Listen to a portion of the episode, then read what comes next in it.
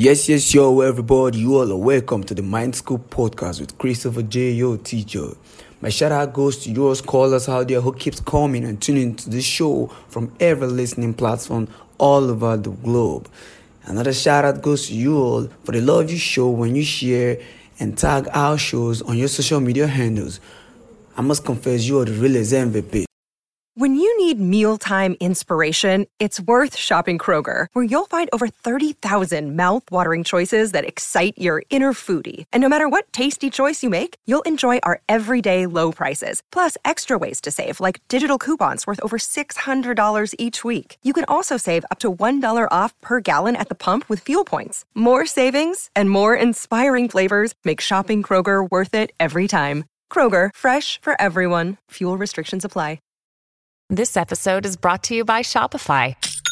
Forget the frustration of picking commerce platforms when you switch your business to Shopify, the global commerce platform that supercharges your selling wherever you sell. With Shopify, you'll harness the same intuitive features, trusted apps, and powerful analytics used by the world's leading brands. Sign up today for your $1 per month trial period at shopify.com slash tech, all lowercase. That's shopify.com slash tech. It is the most fundamental experience of all, defining our waking moments and giving rise to all that we think and feel. Without consciousness, we have no way of proving we or anything else exists. And yet, what it is and why we have it remain a mystery that some of the greatest minds have been unable to solve. The only way I know I exist is because I'm conscious. I wake up in the dark of a hotel room. I'm discombobulated because I'm jet lagged. I have no idea where I am, or even who I am, or in what country I am, yet I know I exist because I see something. Rapid advances in our understanding of how the brain works might one day allow us to pinpoint the parts of the brain that generate consciousness. But will something as objective as science be able to explain what it feels like to be us? Consciousness, by its nature, is private, it's subjective. I know about my consciousness from the first person point of view. Other people can only know about my consciousness very indirectly. Philosophers have been trying to answer some of these questions for millennia. In the past couple of centuries, scientists have joined them. Debate can be fierce. In fact, some scholars reckon the puzzle of consciousness is something the human mind is incapable of solving. I think that's not just wrong, I think it's, it's uh, culpably wrong. It isn't impossible at all. It's just that we have to buckle down and do it. One thing that both disciplines can agree on is that consciousness arises in the brain. Made up of roughly 85 billion neurons and other supporting cells about which we know little, the brain consumes almost 20% of our energy, despite comprising just 2% of our mass. Every so often I get kind of interested in astronomy and cosmology because you look out there and you think, oh gosh, this is amazing. You know, it's almost limitless. But then I turn around and I kind of uh, introspectively think about the brain, and it's kind of like a universe within. We're a long ways of understanding how it works, but if we could get down to figuring out how a neuron works, by God, then we could do it two neurons, and then four neurons, and then four million neurons, and then a hundred million. Helped by developments in imaging, partly pioneered by Dr. Raichle and his team, scientists can study in some detail the two enormous folded sheets of outer brain called the cerebral cortex. This plays a crucial role in higher brain functions like memory, perception, thought, and language. And I have two of them in my left and right. And, and it's part of this sheet that gives rise to consciousness. This sheet also gives rise to intelligence and reasoning and all the other things that we hold dear about the, about the human brain and the human mind. Christoph Koch wants to come up with a satisfactory scientific theory of consciousness before he dies. Science wants to explain everything. If, if science fails to explain the central fact of my existence, I would say then it's a, it's, it's a failure. In order to gain a better understanding of how parts of the brain work, scientists often look at bits of it that are broken. There is a little part of the brain called the cerebellum, which is at the back of my brain. Uh, if I lose it, I will be unable to, let's say, to dance or be a rock climber and I have difficulty moving. My speech becomes slurred. but uh, my consciousness will not be impaired. On the flip side, it seems that some parts of the brain may be essential for consciousness. Identifying these so called neural correlates of consciousness would help pin down what is happening. What might the NCC, the neural correlate of consciousness, be like? Assuming that it is that it's an emergent uh, neuroscientific process. And let me say straight away that we don't know what it's like. Before his death in 2004, Francis Crick, the co discoverer of the structure of DNA, worked with Dr. Koch on something they termed the binding problem. Put simply, the binding problem asks how the brain integrates different bits of information it gets, both sensory and internal, into our conscious experience.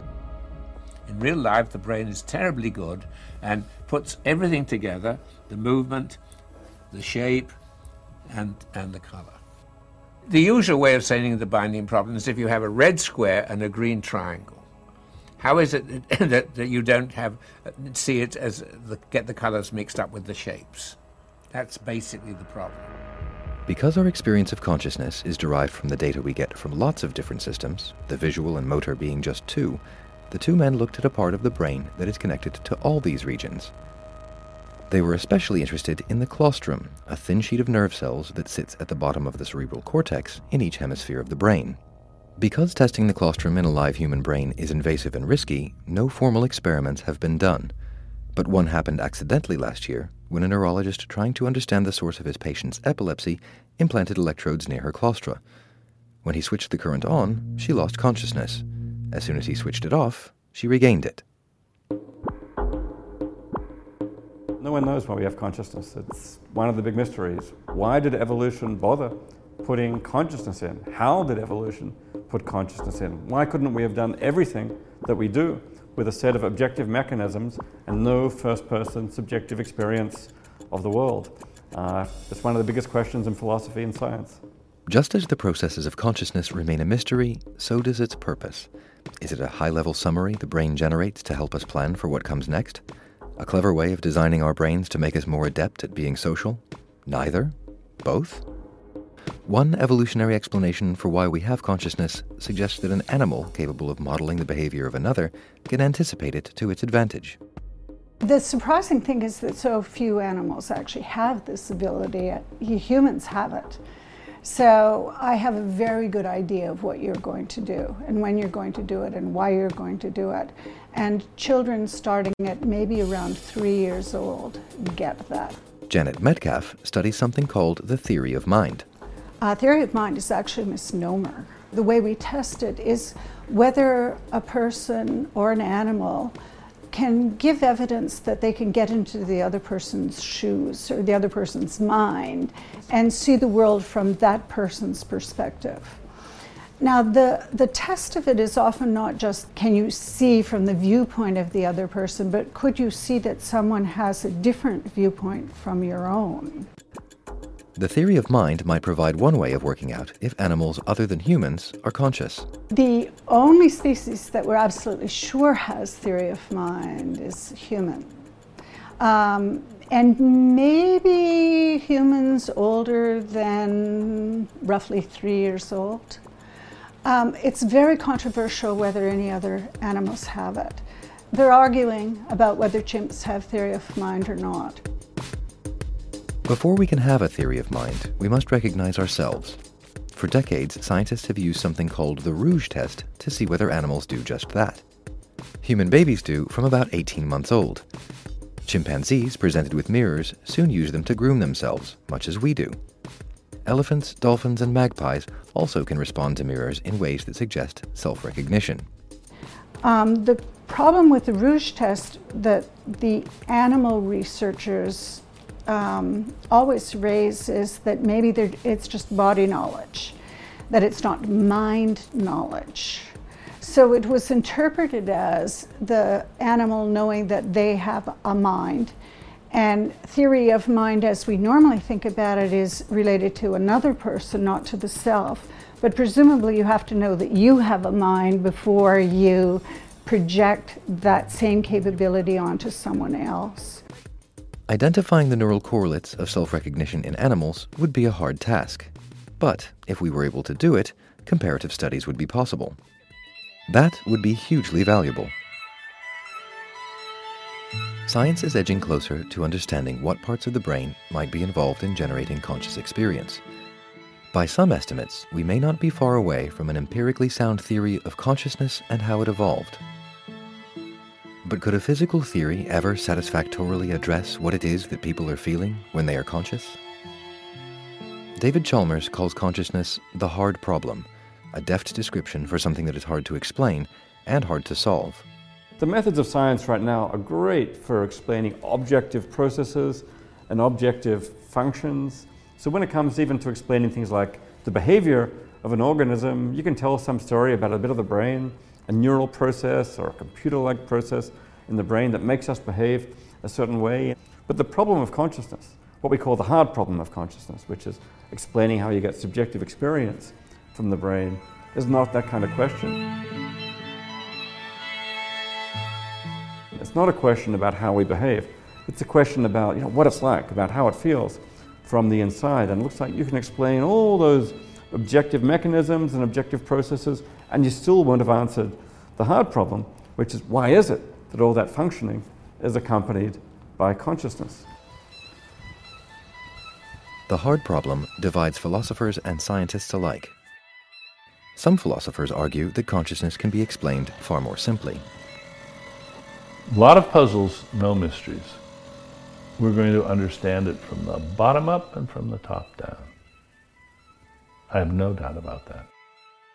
Daniel Dennett argues that consciousness is nothing more than a cognitive illusion that science will, in due course, explain. Our brains have been designed by evolution and then redesigned by cultural evolution to give us a user friendly system of things in the world that we deal with. So, the user friendly world that we live in, the manifest image, is a sort of friendly user illusion in the same way that the desktop of your laptop is a user illusion. It simplifies and it distorts in helpful ways for most purposes. If you really want to know what's going on, you have to go backstage. And the same thing is true about the brain and consciousness. Until recently, we didn't have very good tools for doing it. The brain was just off limits, as off limits as distant galaxies.